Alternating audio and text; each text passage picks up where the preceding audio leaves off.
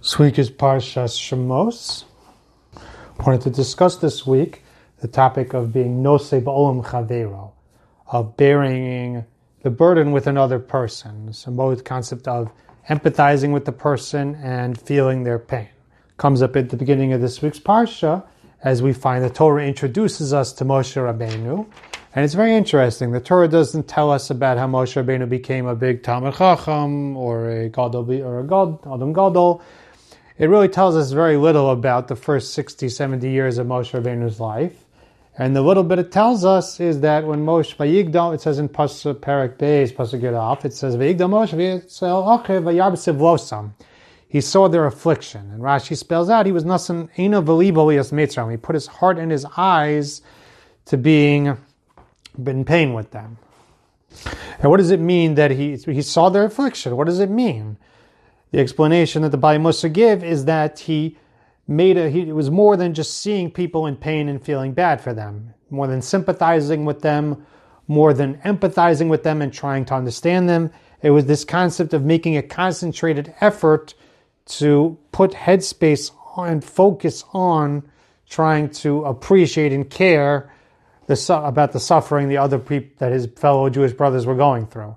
And Moshe Rabbeinu, was a prince. He was somebody in an exalted plane. Sounds like from the Ramban that this is the Ramban says it's hard for me to wrap my head around. The Ramban says a line like this is when he was 12 years old and he he learned that he was Jewish and he went out, even though he'd been learning Torah all these years and he was uh, had Ruach HaKodesh, but he came out and he saw his brother's affliction and it moved him tremendously and he did everything he could to try to bear the burden with them.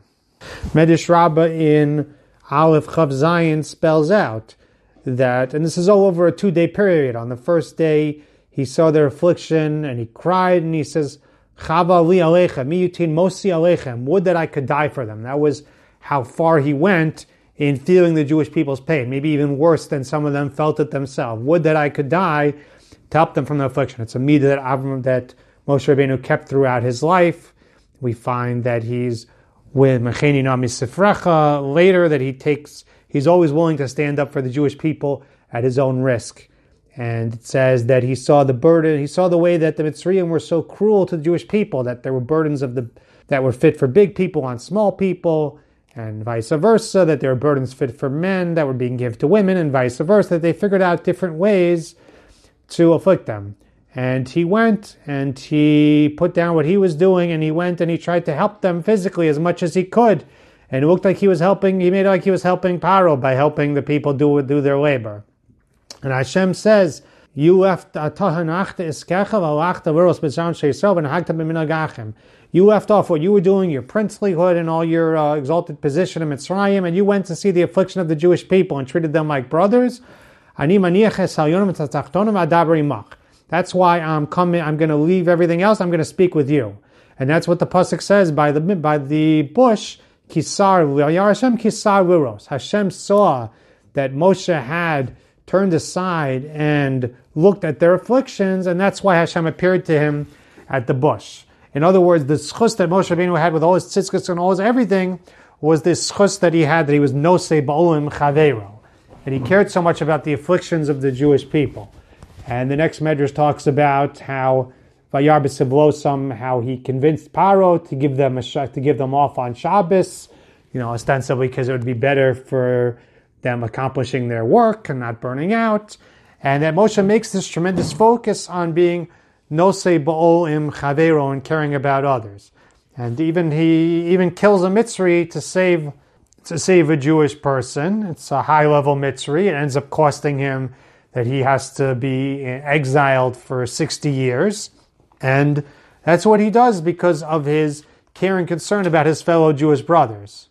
Then we find him saving the daughters of Yisro at the well, again, caring about other people.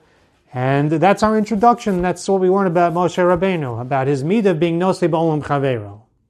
I mentioned once before, the Medrash talks about how Moshe Rabbeinu and David HaMelech, they were shepherds, and that their concern and care for others came across in how they were shepherds. At Moshe Rabbeinu, there was a story where a sheep ran away, and he ran after it, and he saw that it went to the river, and he said, "Oh, I didn't know you were thirsty, you little shepselah." And he waited for it to finish drinking, then he lovingly carried it back to the flock.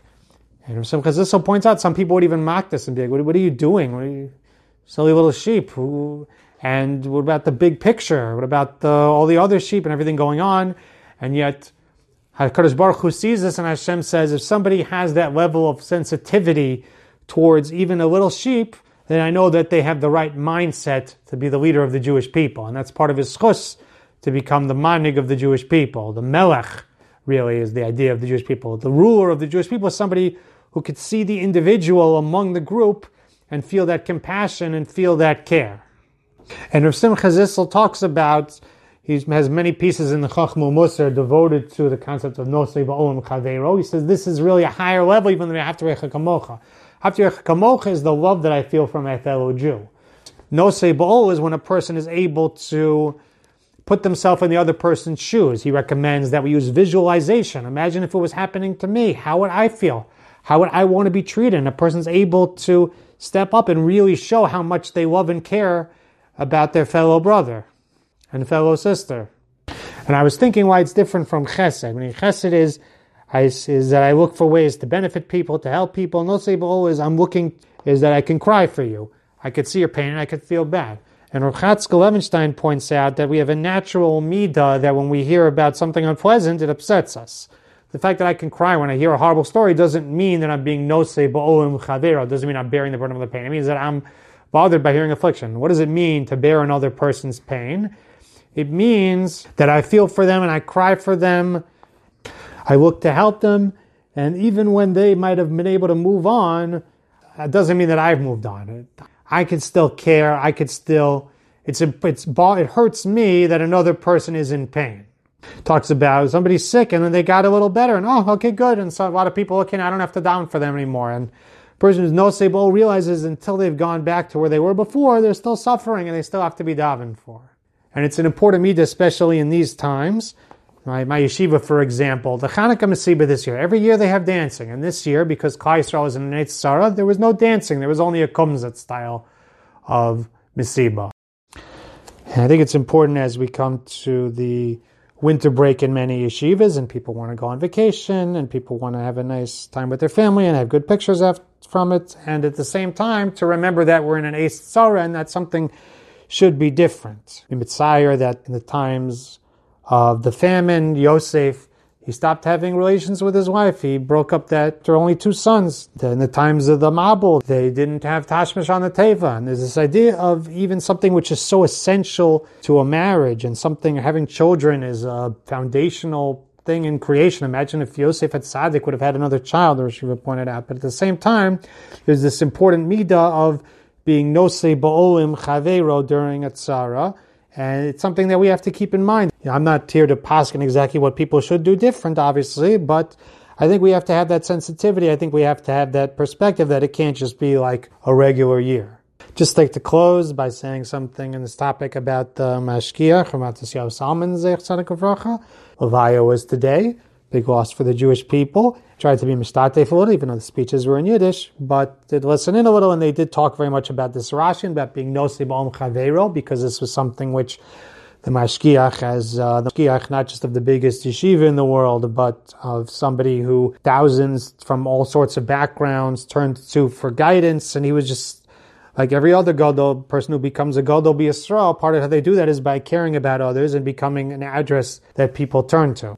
Quote of Yerucham spoke about how he gave his life for the Citi Field Asifa back in 2012. Mashgiach was realizing more and more the dangers that technology was posing the development of the human brain, and specifically the threat it would pose to our community and to the Bnei, and to the Bnei HaYeshiva and he was already a little bit sick, and he flew around the world making sure that all the different stripes of Hasidus in the yeshiva world would all be there at the Asifa, and he gave his life to it, and that was really his public appearance. He's really been pretty much out of the public eye for the last 11 years, said that he fought the Satan head on, and the Satan hit him the Kaf on the way out. He realized the way he put it to my Rosh and others. The day after, he said, "We just won't have yeshiva guys if people don't have. The, if we don't win this battle, people won't have the patience to sit and work on a Tosfos. We're just not going to have yeshivas anymore. We have to win this battle." And even the Goyish world is starting to realize now with TikTok, which exists to shorten the human attention span to about 30 seconds, even they're realizing that this is going to destroy all the brains of everybody if they don't fight this battle. And Shkiach, in a sense, was ahead of his time, and he You know, that's that's what that's what the people who were involved say that he gave his life to be able to help Klal Yisrael with this with this battle. Maybe B'zaycha to learn from example. May he may his memory be as chus for all of us, and maybe be able to follow in his ways and in the ways of the Jewish people and care and be no sebo im chaveru. Have a wonderful Shabbos.